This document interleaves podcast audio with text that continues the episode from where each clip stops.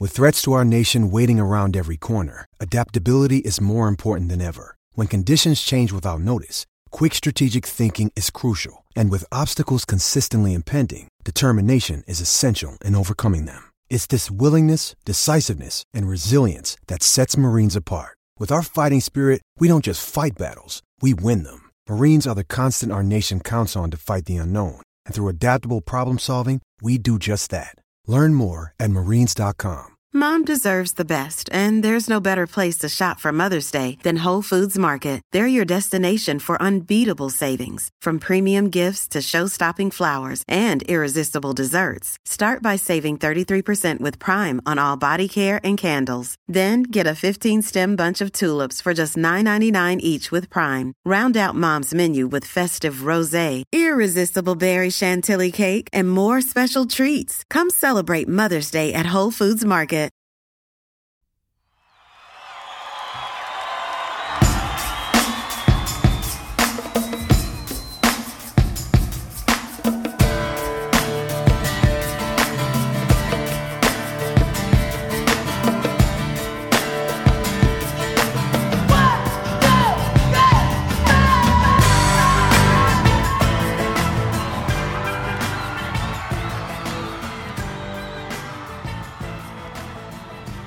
And welcome to Undrafted, a Dynasty Game Theory podcast brought to you by the Undroppables. I am your host, Scott Belanger, aka Jax Falcone. You can find me on Twitter at Dyno Game Theory.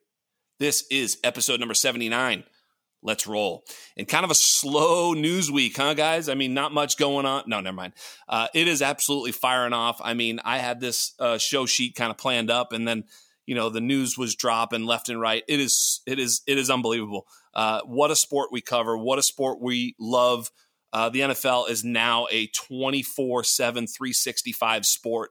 That much is clear. I think they learned from the NBA. I'll, I'll kind of mention that to my my guest this week because I think like you know the NBA has that you know that that off season where player movement happens, and we've really never seen player movement uh, in the NFL like this. I know my guest has mentioned that on a couple pods because I listen to everything he puts out. And you probably should too because he's the greatest, man. This is my guy. This is the one. I love this show. I look forward to this. He was kind enough to grace me, uh, grace the show last year. He's doing it again, and I am talking about none other than Evan Silva. You can find Evan at really, really creative Twitter handle at Evan Silva. Evan Silva, what is up? Scott, Jax yes. Falcone, yes. it's good to be back with you. We need to make this an annual tradition. I think we pretty much already have, even though I think it's only our second year or maybe yes, maybe sir. third. Second. But yeah, second. But either way, yeah, no, I mean, you, you made some good points at the open. Um, I was actually I was thinking about this because I've been covering the NFL since 2006 uh, at this point, and which is oh, God, I'm getting old. Yes. 16 years, and it is the wildest offseason, like semi regular offseason that I've ever been a part of. But the wildest actual offseason that I've ever been a part of was after the 2011 lockout mm. because they delayed all of the transactions until like July. Like I was working at Rotoworld, we we had off until July hmm. because there was nothing going on. I think they did have the combine, but they did not have. There were no signings, no trades no restricted free agent tenders. I mean, there was nothing. You couldn't make a transaction in the NFL that year until whenever that uh, that lockout, uh, you know, that got busted, which I think was in uh, June or July.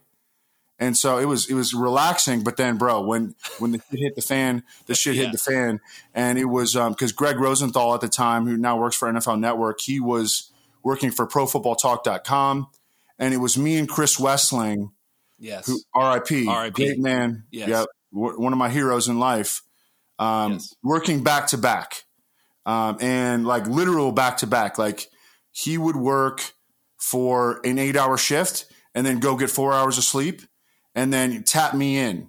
You know, and then and we had Adam Levitan at the time. He was working basketball and football. So and he would tap in sometimes. Rotopat was still he was a baby at the time. Rotopat is now like the longest tenured Rotoworld writer, but he was a baby at the time. We had to tap him in. We, we were still teaching him, you know, but it was like literal, you know, me and Wesseling going back and forth. And, you know, hoping that somebody else would jump on to help us to just get all the transactions because it was, and it was three weeks of, of transactions and four hour sleep stints. Um, so that was the craziest offseason that I've ever been a part of, but that was situational because of the lockout. Right. This is easily the craziest offseason I've ever been a part of that isn't situational. It's like regular. Yeah. And I think it's going to become the norm. Yep. Number one, um, well, not number one, but in partly influenced by the fact that w- what we just saw from the Rams, where they take this fuck them pick, picks approach. Yep. And they get to the top. And we've known the NFL is a copycat league. Bingo. And teams will just absolutely copy what got the other team. You know, even yeah. when the, when the Eagles in 2017 won the Super Bowl, like big analytics infusion. You know, they were they were big analytics team. You know, a bunch of teams took that. You know, and and now what we're seeing is that the Rams, after trading a ton of picks to land great players, Von Miller, Odell Beckham, Matthew Stafford, you know, the list goes on and on. Jalen Ramsey, you know, using those picks to acquire established young great players worked out for them. And so now we're seeing other teams take the cue from that and it's just it's going to continue to it's going to be like that. I mean, it's you know it's and it's fun. It, it, makes it more fun. But I think that this is the new norm. Yeah, absolutely. And by the way, the the story within the story that Evan just told is why I respect him so much. The sort of the grind it out. I mean, you know, comes from just a hard work background, which of course is why I respect him so much. But to your point, man, it's like unbelievable. This whole um, transactional flurry. I mean, I looked at it like I think you even mentioned this at one point, but like just the Watson story in some years would have been like plenty. Just the Russell Wilson story in some years would have been like a, an earth mover. You know, never mind. You know, Davante Adams, even Matt Ryan, that move would have been kind of a big move. This one is just swept under the rug. You know, uh, Tyreek Hill, obviously, we're going to get to that. Even the Amari Cooper trade would have been a big one. That was like, oh, I forgot about that. You know, uh, Aaron Rodgers. I mean, this whole offseason has just been littered with gigantic names making gigantic moves for big name teams. I mean, it's just been unbelievable and it's really fun. I mean, it is a lot of fun. And, you know, it, it was, I, I'm really lucky to have you on because you're going to help me reset kind of what's going on as much as as you can um, and uh, that's what i'm looking forward to and, and maybe we should yeah. start right at the top evan yeah which is the tyreek hill I mean, like a few hours ago, this didn't exist, and now we have to evaluate right. what's going on with it. What's your first takeaway from this uh, Tyreek Hill situation? Yeah, I mean, it happened very abruptly. Look, you know, the Chiefs yes. just made uh, Patrick Mahomes a half billionaire, as they should have. I mean, yeah. the, the deal is going to end up looking really team friendly. It already looks team friendly. They're only paying him thirty five million in twenty twenty two. That's a steal of a deal for Patrick Mahomes, especially as we saw the salary cap spike over two hundred million I mean, he's he's an, that's a, that's a steal. I mean, um, but you know, it, it, still does create some cap concerns just because he's he's still clogging up a lot of space as he should. But you know, there. What, what I mean, what I from the, the you know Kansas City's uh, standpoint, they're getting picks. They're uh, creating a lot of space that they can do. Uh, they can use on other players. They now have two first round picks both late in the first. I, you know, I wouldn't be surprised if they took two receivers there. Yeah. You know, and this is a great. I'll tell you what the the the draft prop that we just put out at at Establish the Run, and we have you know great documented success of having a lot. I'm not bragging, but uh, no, I mean, we've had a lot of success. Yes, you have in NBA, in NFL, NFL drop props. Super Bowl props, just absolutely crushing it from a prop standpoint. Spreads and totals can, you know, they're you know, I, we try to stay away from those other than just to have fun. Right. But we just put out one over five and a half wide receivers in the first round, which was minus 120 on DraftKings plus 118 on FanDuel. And I would even take them down to minus 140. I, I think that this is a really good bet. Yes. Over five and a half wide receivers in the first round. Um, Green Bay at the end of the round uh, is going to be looking at wide receiver. I think Kansas City will be uh, you know, as early as like number four, number five at wide receiver in the first round. I think we're definitely going to get over five and a half. Daniel Jeremiah in the mock that he just released, he had seven first round wide receivers. Yeah, we're going to so get to I, I went really hard on this. I went really hard on this. Yes. And um, because I think we're going to get seven or eight. And the prop right now across books is five and a half. Yeah, and I think that I think yeah. that comes down to this: um, is Drake London, Treylon Burks, Garrett Wilson, Jameson Williams, and Chris Olave. That's five. I think they're almost like I wouldn't call it locks, but virtual locks to go in the first round. And then it's just whether or not there's another one, right? That's that's what you're betting on. Whether or not a George Pickens, Skyy Moore, you know, I guess Christian Watson, you know, those types of players, yeah, if they yeah. if they slide their way in Jahan. Skyy Moore was a guy when I, I was in Indy at the combine. Uh, Scott, people were talking about Skyy Moore in the first round, and, yeah. and he, apparently he had been in media mocks like in the third round. Yeah, yeah.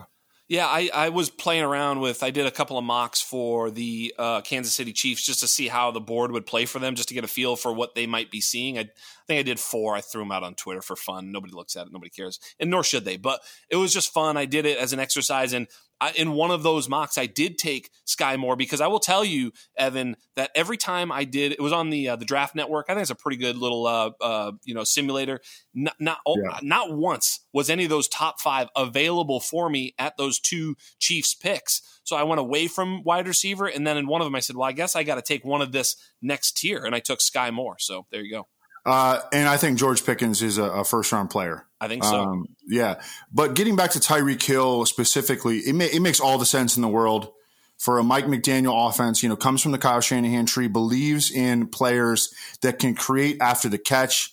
Has been you know given to a uh, Tagovailoa who you know has not been well has been good at getting the ball out quickly and, and, and completing a high you know a relatively high percent of his passes but has not been great at you know a lot of the different things. It's just it's going to make life easier for him. Jalen Waddle, you know, they're bringing back Mike Gesicki, who theoretically you know isn't a great fit for a Kyle Shanahan offense, but you know they gave him the franchise tag. He's got a ton of athleticism. Bringing in Tyreek Hill, you know they've got a lot of speed at the at the Raheem Mostert. Chase Edmonds Mostert, is a you know yep. an, an excellent. I yep. think I, I, think you know he's I, I think he's excellent. Um, you yeah. know, he's not anybody's idea, ideal picturesque of you know a um, a, a bell cow, but he's a no. guy who can make plays with the ball in his hands, and we keep seeing this over and over. I want to I want to see. And I wouldn't be surprised if Tyreek Hill leads all wide receivers in the NFL in rushing attempts this year after we after we saw what Mike McDaniel and Kyle Shanahan did with Deebo Samuel. Jalen Waddle is another guy. They're just they want to get the ball in his hands, and it's going to make life easy on Tua. And I, I think that the the approach I, it remains to be seen if it's going to work, but I think right. it makes a ton of sense from a process standpoint. Yeah, no, that that's a great point. Actually, the Tyreek Hill sort of jet sweeps, pitches, you know, throws behind the line of scrimmage, just getting him the ball, and and yeah, I mean, you know, th- there's that unstoppable, um, like uh, that that unstoppable like third and two play that Kansas City used to run, where you know uh, Mahomes would like sort of sprint right, like barely, like, and and uh, and uh, uh, Hill would just sprint to the sideline and he'd just be open every time. Like he'd just be open every time. Like there's all these little ways to get him the ball quickly, and then all of a sudden he's gone. So I think you're right. I think we're going to see Tyreek Hill. Um, this is interesting. I've seen a lot of people say like, you know, this may be an arrow down for Jalen Waddle. I, I don't see that at all. Do you? Um, in fantasy, yeah. Um, well, it. I think it has to be because if Tyreek Hill is not there, then Jalen Waddle is getting all this stuff that we were just talking about. You know, he's the he's the lead in getting all this stuff that we were just talking about. The you know he's the the focal point of the offense. Remember the interview that Mike McDaniel did discuss where he was just like yes outpouring. You know, in yeah. Jalen. I think that Jalen Waddle might be a better. Well, I, I don't think he's going to be a bad fantasy player. Yeah, um, that's what I'm I just, saying. But he had, he, had the, he had the potential to be like a true wide receiver one. I think before this. I think that he's now a wide receiver two three. I still think he's going to be an asset in fantasy, but I mean they're they're gonna they're gonna feed Tyreek Hill. Like Tyreek Hill, I'm not worried about his targets. I'm not worried. About, you know, I, he's going to get his touches. Like I, I think I, uh, I think without Tyreek, uh, maybe Waddle was going to get more targets, but I yeah. think now his efficiency goes up. Uh, yeah, I mean, probably a little bit, probably not enough to offset maybe the right. um, the, the touches that, that he's going to lose. Sure. Either way, they're they're both going to be fantasy starters, I think. Yes. And um, you know, this is how Mike McDaniel is going to build the offense. He's going to build the offense around these two guys. Well, I was going to start with the, the, AFC West, and uh, you know Tyreek Hill sort of is that AFC West. So let's go to that AFC West. I mean, you know Tyreek Hill leaving now. I see a lot of panic. Uh, you know, and this happens with all the time, and we all uh, we always see it. You know, as soon as something happens, everybody goes out to worst case or best case scenarios with everything. And now Mahomes is no longer a top five dynasty quarterback. You know, the the, the Chiefs aren't going to make the playoffs, and you know, oh, maybe they stop it. Yeah, exactly, exactly. It's like all this nonsense. But I, know, I didn't see that. Yeah, well, you yeah, you, you, you spend two hours with Twitter. your family. Good job, buddy. You gotta, you, gotta, you gotta spend less time on Twitter, bro. I mean, come on. exactly. That's what I'm saying. I was waiting for you. You were at dinner, and you did the smart thing. Yeah. You just hung with your family, had a couple brown drinks, and then come on the show. That's smart, right? Um, yeah. But now, you know, I, I do think that you know there's definitely a hole in Kansas City where there needs to be a wide receiver, and I think you you mentioned that they're going to try and fill that in the. Uh, in the draft. I think you're probably right, and I think Skyy Moore's a great fit, or whomever, you know, whatever. But um, you don't think that? Obviously, you just answered the question. You don't think that they're uh, taking a big step back in Kansas City? No, me neither. No, Patrick Mahomes is a is a uh, teammate elevator.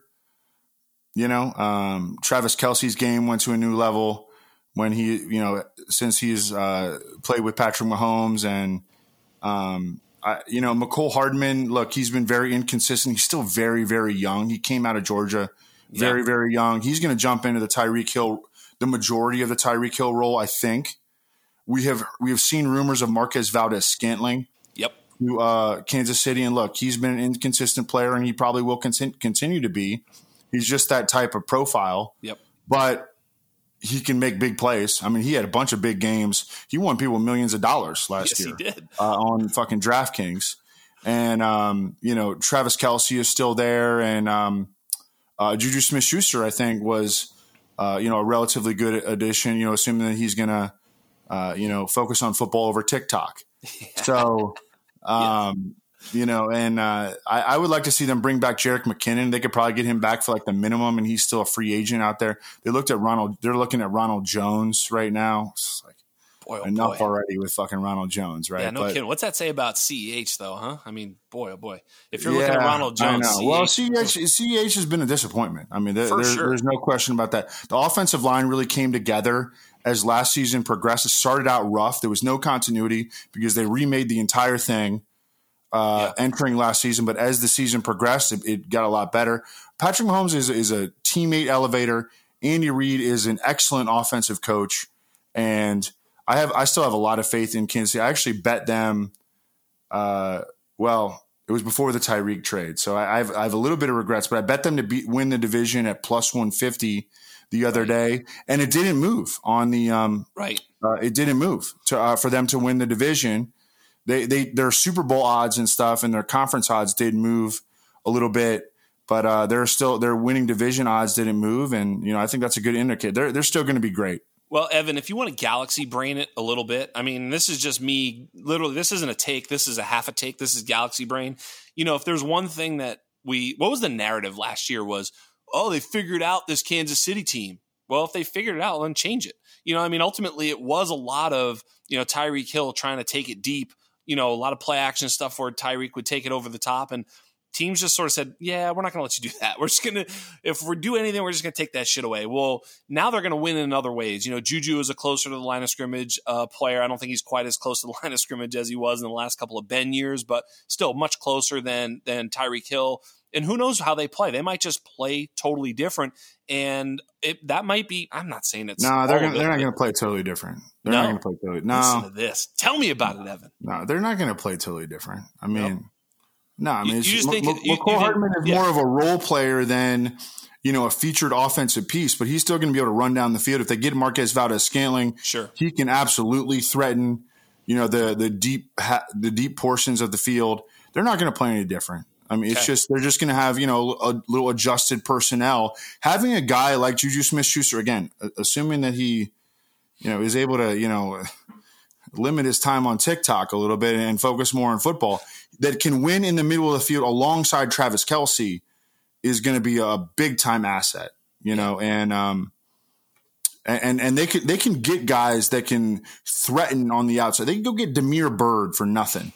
And he could threaten on the outside. I'm not saying he's a good player, no, no, but like he can run down the field and attract coverage and account for you know 30% of what Tyreek Hill did, and they can win more more in the middle of the field and you know uh, replace what Tyreek Hill did there to some extent. Tyreek Hill's a great player, but they're also I mean they need they need young players that are, are contractually cheap, and so getting those draft picks is is, is critical for the organization.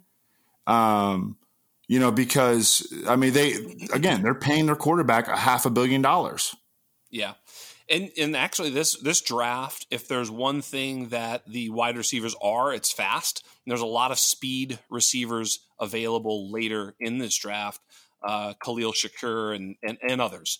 Uh, that being said, though, no, that shift. was that was one thing that really stuck uh, stood out about this year's like time measurables from all the receivers was that so many of them were super fast. Yes, and some of that some of that had to do with the uh, uh, the new the track, track. Uh, yeah, yeah uh, at, uh, at Lucas Oil Stadium, but it also has to. But if you look at their time speed compared to like their verticals and their broads and their you know agility drills, like this is a straight line fast speed class, and uh, and I, I, think the Chiefs made you know a, a move here that in, that reflects that they understand that. Yeah, yeah. I mean, you know, you, you look up and down. I mean, Wan'Dale Robinson, Khalil Shakir, you know, Calvin Austin, uh, you know, uh, the the kid Alec Pierce, man, I he's a little bit intriguing, especially with their one of their sort of. I think they've got like you know four, five picks, six picks in the top hundred, somewhere in there. I forget exactly, but you know they've got a, a number of sort of mid round, you know, third round, second round picks that they could target some of these faster players. So yeah, it could be interesting. They could. Uh, they, have got a number of opportunities to fill the hole left behind. It'll be interesting to see how they do it. I think that's really what we're, you know, prognosticating. It'll be fun to just see what the hell they do. But um, moving to their competition, every team in the division got a lot better. Let's just Let's just say that. I mean, you know, uh, Las Vegas got better. They added Davante Adams. You know, the the the the Chargers got better all over the place, man. I'm sure you're very excited about them. But let's talk quickly about the Broncos, who add Russell Wilson, who I I've surmised was not dogging it, but I think preserving himself a little bit. He he took off running so much fewer times last year uh, on average per game than he had ever done in his his career. I know he's getting older, but I don't know. Something just smelled like he knew he was out of there and was like, fuck that. I ain't running. You know, I'll just throw it away on third and 10, you know, whoopsie daisy and punt and move on. Like, I just felt like he played a little uninspired. I think obviously moving to a new team where there's obviously going to be a whole lot of energy in that building in Denver. Uh, they're, they're a pretty exciting team. Obviously, everybody ad nauseum, you know, Sutton, Jeudy, Alberto, Javonte. Uh, who, who out of those is the biggest winner that you think uh, uh out of that uh, offensive group? Um, that's a good one. Um, oh, well, no, it's got to be Albert O. It's got to be Albert O yep. because no uh, Noah Fant. I mean, if we're if we're just talking straight up winners, yes, yeah, and we're not talking about oh, you know, who are we going to draft first? Of course, not. No, yeah, yeah, right. We're talking about straight up winners. Well, you know what? It could be Javonte Williams. Could be. You know, I mean, Javonte Javonte Williams. The yeah. upside for him right now is insane. I th- I think he's a first round fantasy pick right now. There have been murmurs that the Broncos might want to bring back Melvin Gordon. Melvin Melvin Gordon is still out there, not drawing very much interest. That's unsurprising. He is coming off a very good season. He, he was he, good. He broke his broken tackle rate was very good. Yep. Um, he he played it at a pretty one of maybe the highest level of his career. I mean, you know, but I, I understand he was in a committee. He didn't produce as many fantasy points as he did, you know, when he scored a bunch of touchdowns one year for the Chargers. But um, he, he, you know, in terms of efficiency, he had a really good year. But if he doesn't come back, Javonte Williams and Albert O are the biggest winners here. Um, Russell Wilson, I understand your concerns. I think he's just not as athletic as he used to be. Certainly. And not. he's a guy that really knows his himself, you know, and understands his strengths and weaknesses, you know, uh, and I just I think that he knows that he's not like he can't get to the edge like he used to on a consistent basis, and so he's not going to run as much. Um, you know, I don't know. I, I feel like Russell Wilson is always inspired, so I, I don't question his inspiration. I, I, I know you didn't mean it. You didn't mean it in that way. Yeah, yeah. But Um, yeah, but Yeah, I mean, I you know, know, what man. though? I, he wanted out though, man. He wanted out. You know, You know, I mean, And- even if it's yeah. subconscious, you know, it's right? subconscious. Even if it's all been there. subconscious, I, I hear you on that. I, I don't- yeah, I'm not. yeah, I'm not like diminishing he on what you said. Yeah, yeah, yeah. Right. Like, I, yeah, I don't he- think he wasn't like giving his all or something like that. And I know you don't think that either. No. But um, but I also attribute a lot of his momentary struggles, and it was about a six week stretch, especially after he came back from the finger injury to the finger injury Yes. to a combination of the finger injury and to his he's not he's just he's not as fast as he used to be. You know, For he's sure. he's a great athlete. Oh my god, he was drafted by the fucking Colorado Rockies. Like, yeah. you know, he literally he you know was like a could have played AAA baseball, which is a hell of an accomplishment. Maybe could have been, could, could have played, you know, been like a 25th man, you know, on a major league baseball roster. I mean, he's an insane athlete, you know, a dual sport athlete. Um, but he, uh, and, and I think he's going to be a good fantasy quarterback, not a great fantasy quarterback in Denver. All the guys get elevated, every single one of them. His willingness, he's been one of the best deep ball throwers in the NFL for the last decade. That's going to be great for Courtland Sutton. Okay. For Jerry Jeudy, just the accuracy on the, on, you know, Jerry Jeudy's going to get open. Jerry Jeudy's going Jerry Jeudy is the Tyler Lockett now. Okay. Yes.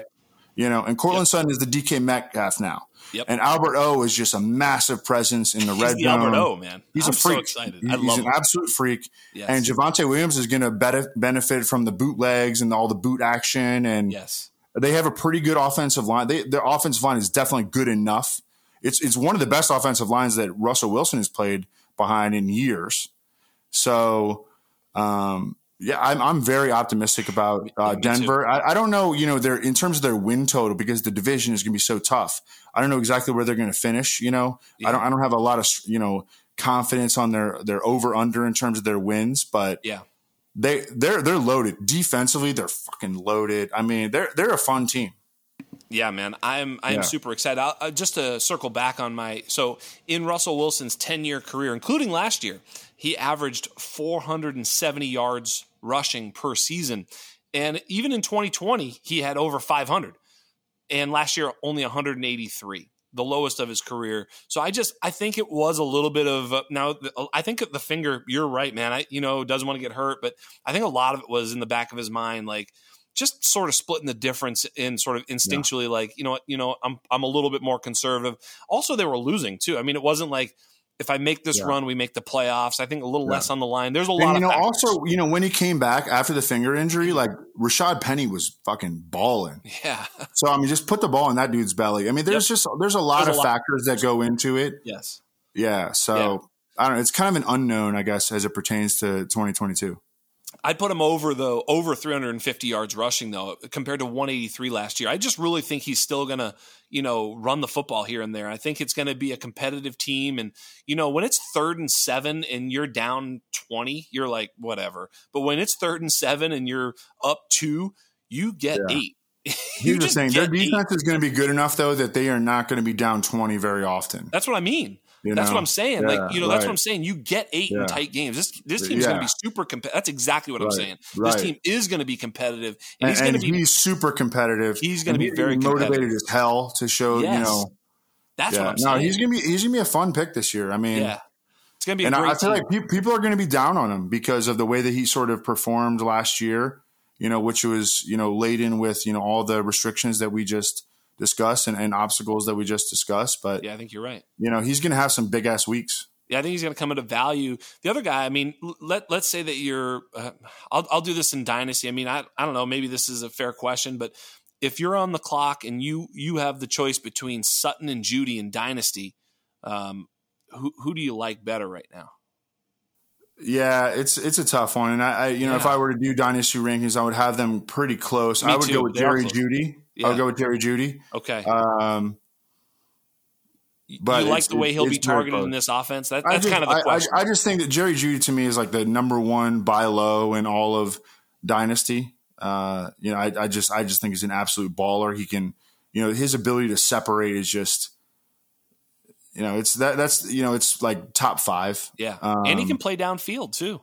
and, and he can win downfield. And Yeah. you know, he had a bunch of drops in his first year, and that has kind of been an on, a little bit of an ongoing problem since Alabama, but that just doesn't, you know, we don't get negative points for drops yeah. in fantasy, That's and right. it's not gonna it's not gonna pull him off the field. Nope. He's gonna continue to get chances. Again, you know, how long was Tyler Lockett underrated for in fantasy? I mean, just year over year over Forever. year over year. Yep. And you know, I think that Jerry Jeudy could fall into same, that same bucket. Hey, shout out to your boy Adam Levitan with the shower narrative. I this is my favorite thing. I mean, first of all, you guys are great, love it. Listen to the show. I'm a listener. I fucking love it.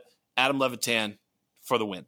But Davante Adams shower narrative with Derek Carr. I mean, God. I mean, Raider fans were just. I mean, I I have a few Raider fans in my life. Everybody has a few Raider fans in their life. It was fun to watch them just have that moment. Um, now, does that moment get them out of fourth place in that division no, is really the no. question. I don't think it no. does, and that's so fucking sad, right? And and that's from an, a, you know entirely objective standpoint because you right. can look at the sports books and yes, you know they're seven and one to win the division and they're you know in fourth place, and it doesn't matter what happened last year. The Chargers were better than them last year, even yep. though the Raiders made the playoffs over them. Like you know these guys that just you know think in terms of oh the Raiders made the playoffs last year, therefore they're better than Chargers. It's, you know, mm-hmm. they're they're simpletons, they're simps, and um, or you know, Raider that, fans. They're either simpletons or Raider fans. Those are the only two options, or maybe both. those are synonymous, actually. I oh, believe. oh, shit! Shots fired. I mean, you know, the the Raiders fans, they'll you know they'll threaten to you know kill you and they will. Know. Evan, I made are, more. Are you come come out to Cali and we'll you know come out we'll, we'll brawl. Meet me in the you know meet me in the street, son. Evan, Evan, I moved to California, and I swear to God, I moved to California, and the most money I ever made just betting people straight up was with Raider fans. I was like, I took yeah. the under on yeah. fucking 10, 12 yeah. wins with Raider fans for ten years out here, and just made a hundred dollars. Are, are, you, are you giving it all back on the gas prices or what, bro? Yeah. Shots fired again. The fucking gas prices, Evan. I mean, holy shit. No, hey, listen, I'm in Chicago. The gas prices aren't much better, but they're better than out in fucking California. California is a rip. I mean, it's yeah. over six, baby. It's it's a it's a oh, it's a tall boy. task, baby. Wow. Yeah, I, I could mean, I could send you some. I don't take pictures and send it. In, in the city of Chicago, it's about five fifteen right now. Yeah. And uh, I live like right on the outskirts, and I'm at like about four seventy. But I don't know. God, let's talk about some football. My yeah. God. What yeah. Adams? Talk to me. I mean, yeah. you know, I mean, I mean, well, the the shower narrative is there, but I mean, they haven't played. You know, Derek Carr and uh, Adams have not played together since 2013. Yeah, and Aaron Rodgers is way better than Derek Carr. So what? I mean, yeah, yeah, I know, I know that's yeah. groundbreaking, but um, yeah. But no, I mean the Raiders had to. I mean, I think they. I think it's. Nec- I'm not ripping them for this move. I think they gave up a lot. And I think it's yeah. not necessarily a good long term bet, but in the short term, you know, they they they you know you need. I mean, it's it's a weapons race in the in the yeah. AFC West, and yeah. uh, Davante Adams, Hunter Renfrow, Darren Waller. That's a hell of a trio. Yep. And um, you know, Derek Carr is is I, I don't think he's a, an elevator of his teammates like Aaron Rodgers, Patrick Mahomes. You know, right? Um, you know, the like the truly elite quarterbacks of the NFL. But I do think that he's a guy that can, you know, consistently get the ball to guys that get open, and Davante Adams can get open. And so I think Davante Adams is still going to be a really good fantasy player, but not not quite as good as he was with Aaron Rodgers, where he had in Green Bay. The, the, you know, one of the big things about uh, Davante Adams in Green Bay was that not just Aaron Rodgers, but that he had so little target competition. I mean, we're talking about Allen Lazard, we're talking about Robert Tonyan, you know, you know the corpse of Randall Cobb. Right. You know, Marquez Valdes-Scantling, who's, I mean, he's just strictly a role player. You know, the target yep. competition was so, they would throw him smoke screens. You know, his, you, you look, you look at his yards per catch average, and I mean, he's a downfield playmaker, but his yards per catch average is like 11 yeah. because they throw him so many smoke screens. And so, you know, is Josh McDaniels going to dial that up? We don't really know. But I mean, that was a way for him to get easy catches and easy first downs in Green Bay. And now he has to compete with like legit Hunter Renfrow is a really good slot receiver, and Darren yeah. Waller is one of the you know top five pass catching tight end. So Evan, I had, the I numbers said, are going to come down, um, yeah, but I, yeah. he's still going to be good in fantasy. But the numbers are going to come down. I, I had said that they would be like they could push for 75% target share between the three of them. Like it, it might be kind of crazy like that. Like, don't don't you see something like a very very concentrated target share out in uh, out in Las Vegas? Um, yeah, between those three, but they're yeah. still going to spread them out, and you know, other dudes still get targets in the offense. So, seventy five percent is very very aggressive. Scott, huge. No, no, it's huge. You know, it's like man. sixty to seventy five percent. I'm just saying, like up to. Yeah. I think it might be. Put yeah. it this way: of of of any threesome. Oh, easy, easy. Yeah. Now. Shots fired. Uh, of any no, of any no, three. No, no shots fired. Come on. Of any three, they could be the uh, the, the you know the the the highest yeah. target share out of right, three right. players like in the league. Huge discrepancy between those three and then everybody else on the team. Yes, that that should be absolutely anticipated. Yeah. yeah. Like I was trying to think of which other three targets on any other team would see a higher percentage of their team's targets than those three. And I was like, well, that's kind of a hard one to come up with. I mean, I think there's not not going to be a more concentrated target, uh, you know, right. share than than those three, and maybe that that that saves Davante a little bit. But you're right, man. With with Waller and Renfrow there, it, you know, it's not going to be all Davante all the time. So I agree with you. It is a step down um, for him. Um, you know, and and you had mentioned that the Chargers just loading up. I mean, just talk briefly. I mean about the Chargers, and I I actually think that they might be the favorite to win that division. I know that you know Mahomes is the best. I think he's the the best quarterback in the NFL. I'm I'm not really pushing back on that, but that Chargers roster is really really good. I mean, right? Yes, and you know how long have we been saying that about the Chargers that their mm-hmm. roster is really good? Um, a long time. But uh, you know, but I, I think there's it's absolutely true. You know, and they have you know a stud quarterback on a rookie deal. I think they have a really smart head coach. Uh, their defense got a lot better. Khalil Mack and J.C. Jackson. Come on, bro. Right. Come on, bro. That that's that's insane. You right. know, to to supplement like Joey Bosa and Derwin James and Asante Samuel Jr. and uh, the dudes in the middle of the field who have been uh, pretty good for them. And then they also, you know, they had problems in major problems in run defense. Yes. Last year, and they added two big bodies. Uh, so they they are going to be, you know, it, run defending the run is not that important, but you just you can't let it get as bad as they did right this past year right. because it just it, it was it's a waterfall it lost you know, them. Added, it, it, got them out of the playoffs, and you know, I mean, they were. Yeah, they, you know, yes, it did. You yeah, said it. You said it on your podcast. I tweeted it right after it happened. Yeah. The timeout wasn't a mistake. The timeout was a good right. play. It was a good call. Yeah. He put in his run defense, and the run defense right. was so shitty it gave up. Yeah, I mean, right. that's what happened. And, and, they added Sebastian Joseph Day and yep. uh, Austin Johnson, two big space eaters that they can just use situationally. They had to do that. Yeah, and they did, and that was smart. And then offensively, you know, they they still need the, the offensive line is still uh, an issue. You know, they yes. had to cut Bryan Bulaga. Oday Aboushi is still uh, a, a, free agent um, coming off uh, an ACL, and so they they still have to do some stuff on the on the O line. But their weapons look really really good. They added Gerald Everett. Um, you know, Mike Williams. I think he's overpaid relative to the wide receiver field across the NFL, but yes, he's still an ascending sure. player, and I think they're going to continue to build their passing game around him. Keenan Allen, if you look at his yards per route run over the last half decade, every single year it's going down. You know, he's nearing thirty. Um, he's, I think he's still a useful slot receiver, but he's not a dynamic playmaker like he used no. to be. Austin Ekeler, God, what a baller he is. Yeah. He's gonna have another. But uh, you know, we just pretty much went through their entire roster. Yeah. They have a very good roster. Yeah, and I, I, think they, they have a very good roster. They they pick seventeenth. I mean, I would think over yeah. a weapon to replace Keenan Allen, you'd be looking at offensive line if if you could find the right yeah. player there, right? I think they'll be looking at O line definitely. Yeah. I mean, definitely. I would. I mean, yeah. So I think we got that that one that one solved. We fixed them. I, I, think they got a real shot at the Super Bowl. The other the other thing that has, uh, hey, by the way, um, last year when I had you on the show, did you know the the first two topics we talked about was Russell Wilson trade and Deshaun Watson trade, which is kind of amazing. I thought that was kind of unbelievable. Anyway, speaking of that, Deshaun Watson to Cleveland.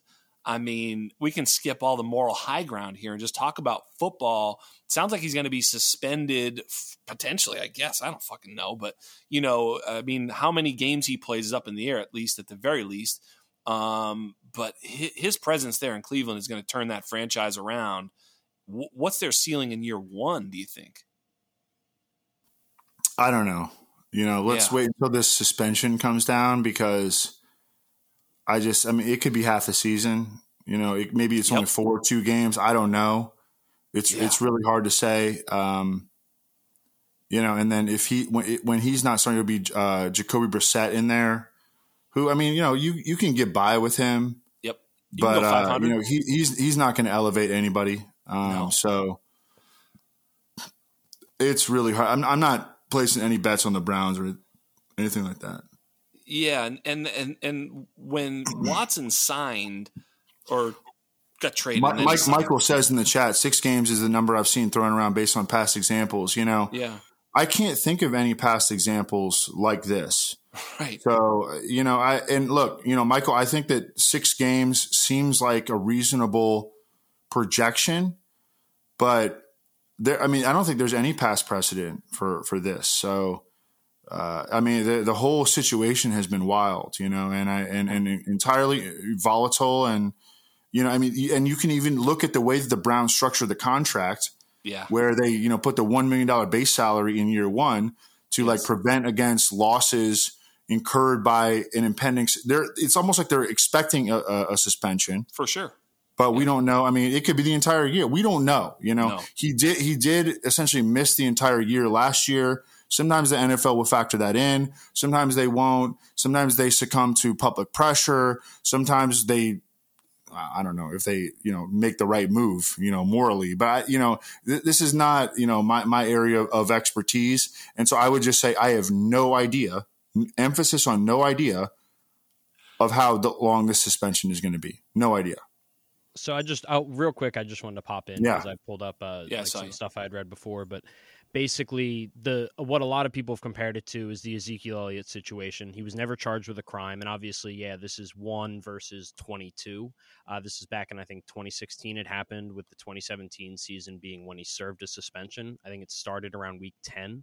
Um, but the baseline for a first time offender of this type of sexual assault type of thing is six games. So I think that seems like why most people are assuming it will be six games. And it mostly depends on whether or not the NFL views it as okay, it's a first time offender, but is it also a 22nd time offender? Right, right. thing? And So- apparently, there are more women that uh, that haven't, uh, you know, come out and filed any kind of, you know, civil or, or whatever charges. You know, I.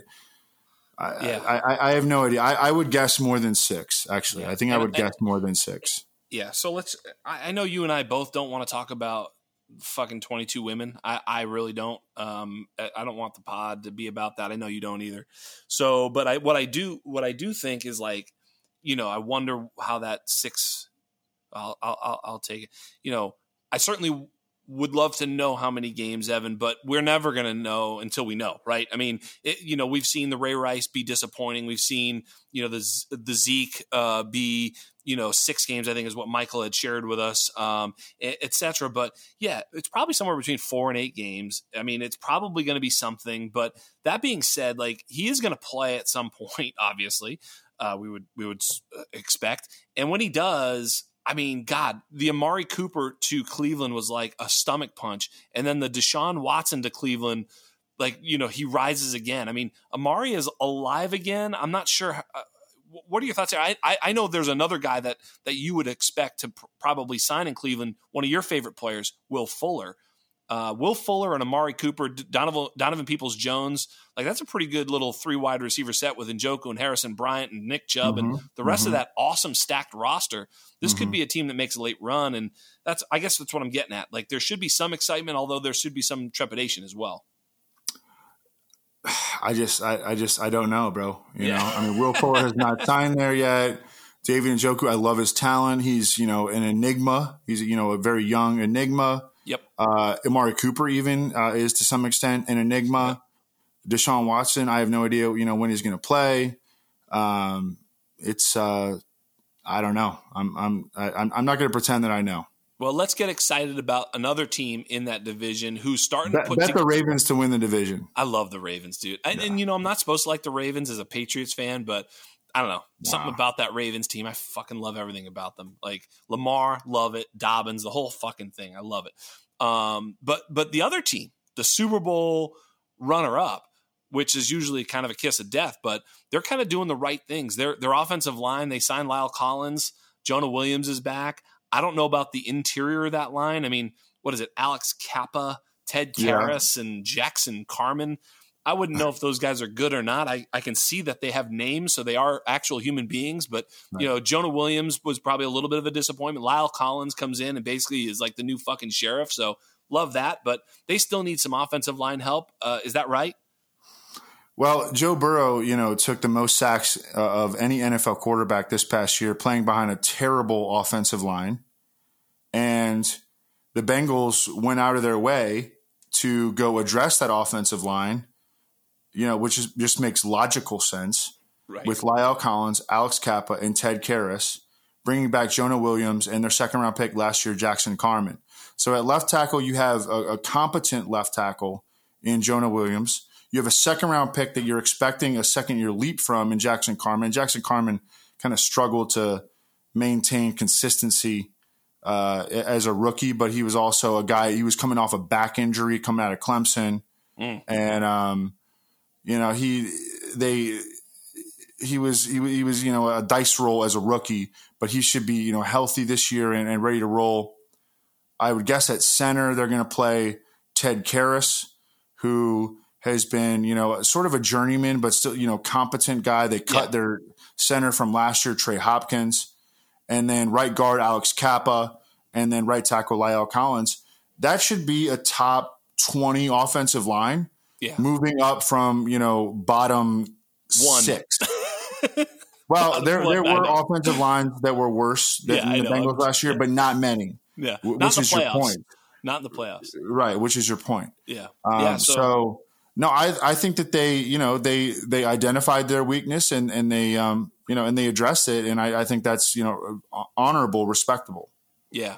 Yeah, for yeah. sure, man. I think uh, you know that that team was an offensive line away from potentially winning the Super Bowl. You know, certainly Joe Burrow takes another step forward. It's going to be a great, uh, a, another great division. I mean, when you talk about the AFC West, the AFC North, it's like, uh, wow. I mean, hey, I'm I have, I have a little bit of a question. I, I like this one. So one of my uh, one of my brethren at the Undroppables had asked, hey, ask Evan if he's going to do the um, the takedown that you do every year with Matt Kelly. Yeah. If he's going to do it on the Falcons, you know, because oh, of what shit. they're doing. We, we, we, we, haven't talked about it yet. You know, Matt Kelly's running his own business. You know, I'm oh. trying to run, you know, help run my own business. And so we haven't gotten together on that. It's not going to be, we usually do it in like March or like early April. Later.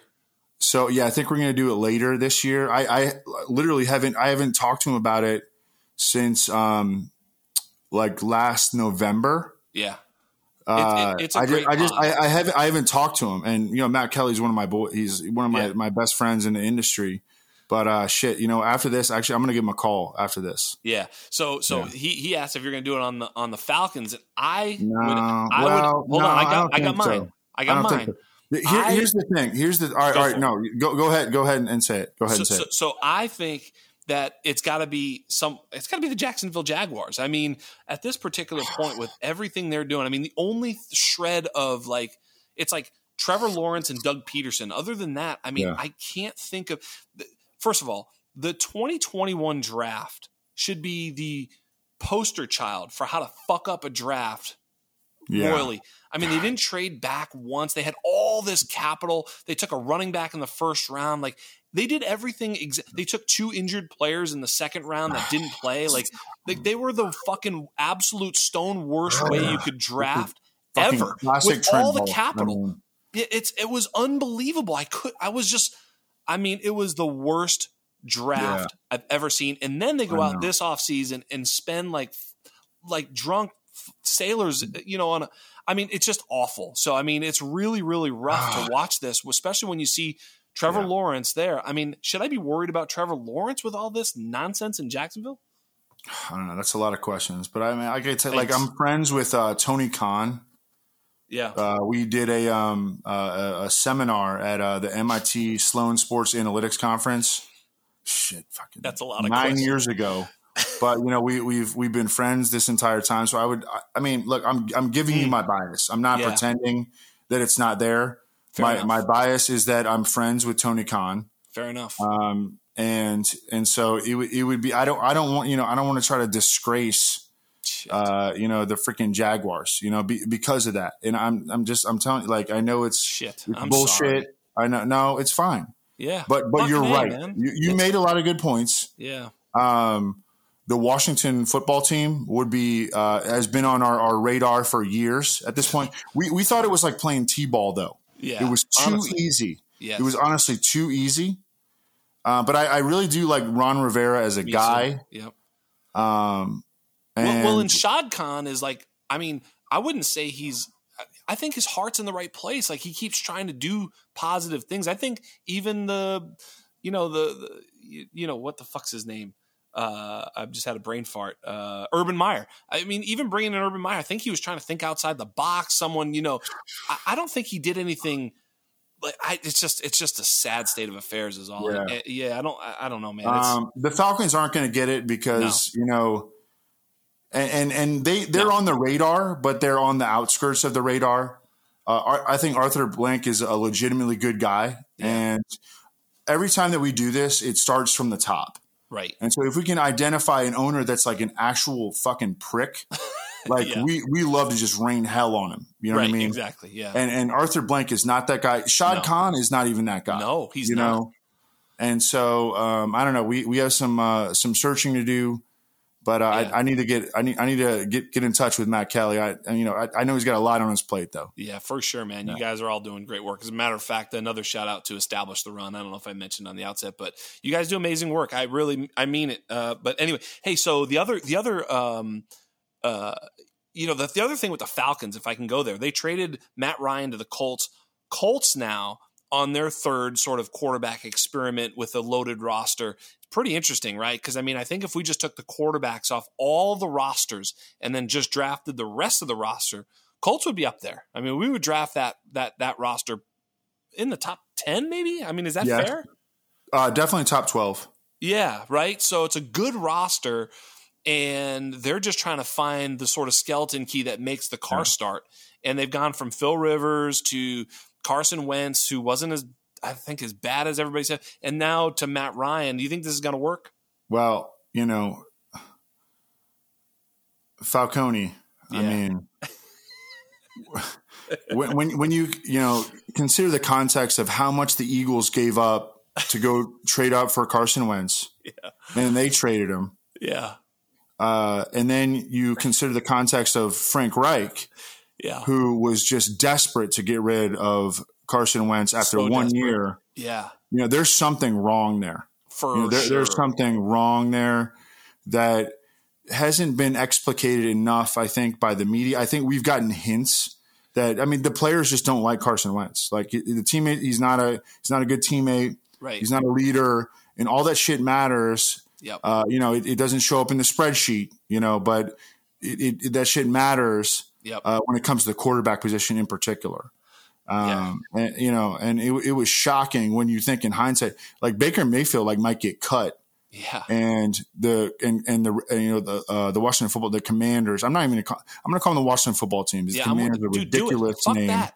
I mean, Yeah. what's going to be their team name next year? I mean, Gave just up two threes Yeah. for this guy and are Yeah. willing to pay him 28 million dollars. I mean, they that's you know an, a true explication of desperation and. You know, it's just it, it's it's honestly it's it's pretty pathetic. Yeah. Yeah, and, and Michael's right. The Philly media did a lot about Wentz, but they still kind of like danced around the issue a little bit. They were a little vague on it. They they didn't say, you know, I don't know. They they had some you know specific examples like Carson Wentz liked to throw to the guys that you know he preferred, um, you know, and, and that kind of stuff, but it's still it, it didn't it didn't really get to the the dirt of the issue. And now we've seen Howie Roseman and Frank Reich both give up on Carson Wentz. I mean that that's that should be so telling. Yeah. So, and I think one of the, one of the biggest thing, and you're right, they did like they did kind of bounce around the issue a lot, especially like while Wentz was still in Philly. A lot has come out since then. Um, but one of the biggest things, I think it was Joel Santoliquito or something from uh from uh, maybe Santoliquito. Yeah, the Philly Voice. I think. I think now he's with uh, Bleeding Green Nation, but um, he did a long article, and this was like the first thing that came out that was negative about Wentz, and it was particularly that he didn't take hard coaching well, that he wasn't willing to basically make any adjustments or any changes, and more or less the mindset yeah. that he did so well in 2017 or whatever you know his baseline was for he did well that he knows what's going to get him to the promised land to be the great thing. And then recently an article came out from Jeff McLane that he actually had to be separated from uh, Darren Sproles back in 2017 in the playoff run because Wentz voiced his displeasure to the other injured guys, Sproles, Peters, uh, a couple other injured vets on that Eagles team, um, that he was upset that the Eagles were winning so much without him, that they were going to the Super Bowl without him.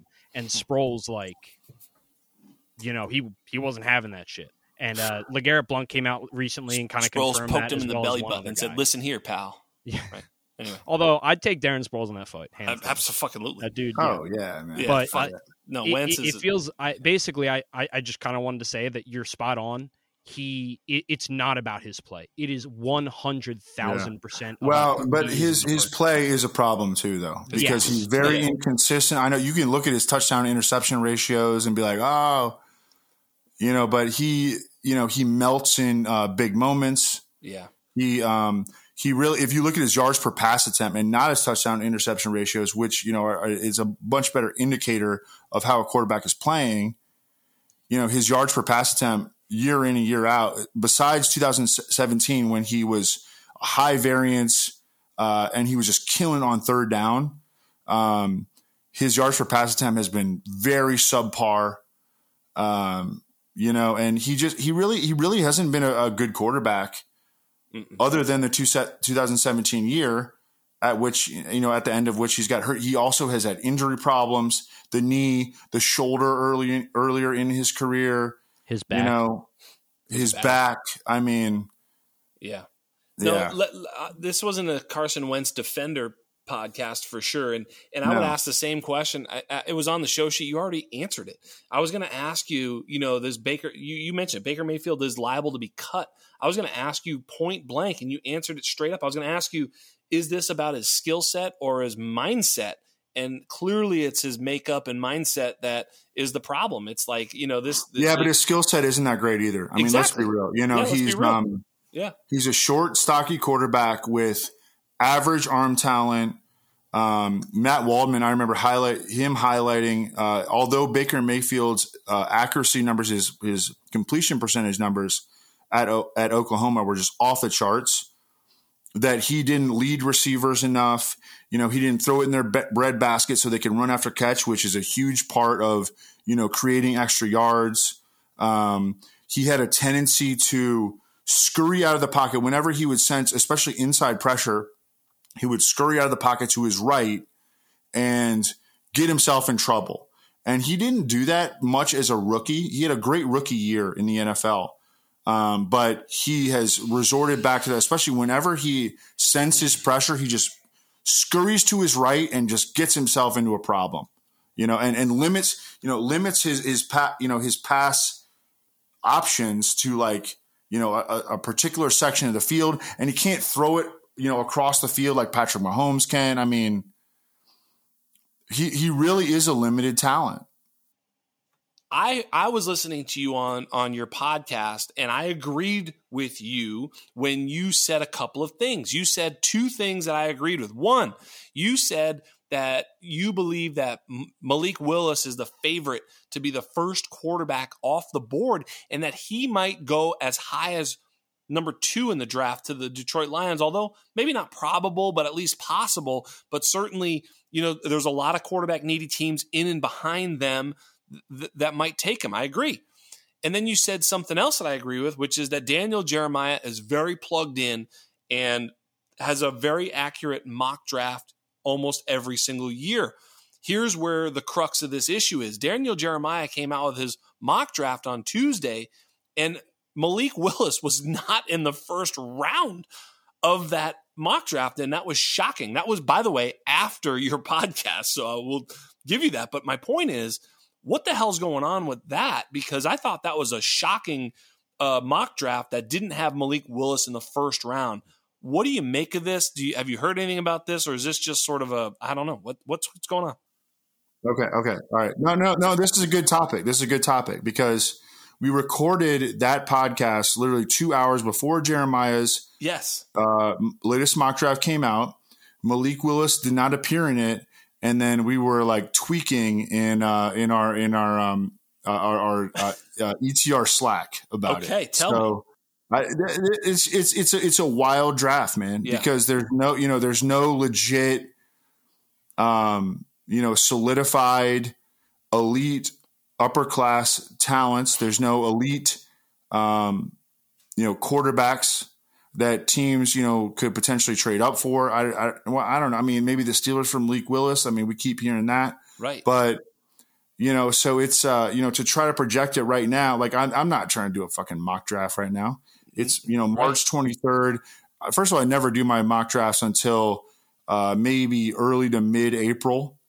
Um, but right now, I have zero confidence in projecting many aspects of the first round. There are are specific aspects that I like, like um, you know the over five and a half wide receivers. Um, I like um, uh, the the corner from Cincinnati, Sauce Gardner, to be drafted within the first eight picks, and you can get that still at decent money. Um, but you know, it's uh, it's it's it's it's. Uh, I also like Kayvon Thibodeaux to fall f- uh, further than people expect. Yeah, you know, there there are some things that I like right now, but in terms of you know the the quarterbacks, I mean, and, and you know, trying to project really anything other. I think Aidan Hutchinson is the clear favorite to go number one to Jacksonville, but but the Jaguars should be trying to trade out. Like For the sure. Jaguars need a lot of players, you know. Yep. So, um, it, it's it's a wild year to try to project the draft, and I don't know. My mock draft is probably going to be terrible, but I don't know. Hopefully, as we get closer, and we still have a month plus to get there, uh, I'll, I'll start to feel a little bit more confident. But it's it's it's really rough right now. Yeah. I, yeah. I was just shocked because, you know, actually Michael P. Duncan, Michael P. Duncan had told me that Daniel Jeremiah's draft had come out, uh, mock draft had come out with Malik Willis not in the first round. And I was like, wait, what? Because it's not like he's like a hot take, like, hey, look at this crazy idea. Like he's actually listening to NFL teams and is as about as tied into this as as as there is.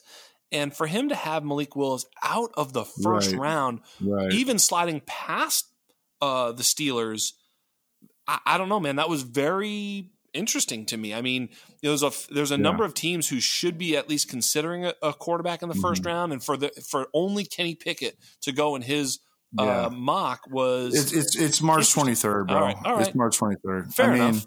So, yeah, and the and, and quarterbacks rise. Like uh, Matt Corral today had his pro day, and apparently he killed it. I mean, he has he absolutely has first round quarterback skills. Yeah, he's got um, you know, he's he's a really good athlete. He can rip it. Yep. Um, you know, he played in an NFL style system under Lane Kiffin. Uh, he got hurt in his final game and he couldn't perform at the combine. And so, you know, this was the first, you know, so he didn't generate any buzz until this point. You, if you look at some mock drafts, he goes like top 10. Yeah. You know, um, yeah. so it's just, uh, it's a very fluid process. And I don't, I mean, and I've gotten in some uh, draft prop bets, like uh, uh quite a few, but I, I don't, I don't, but there is a point at which I'll just start fucking hammering them. And that's around like April 15th, April 16th. And we're still, you know, th- solid three weeks away from, I mean, we're trying to have some, I mean, can we get a break? Like, can we can we get a little bit of a break from the man who doesn't take a break? He wants a break.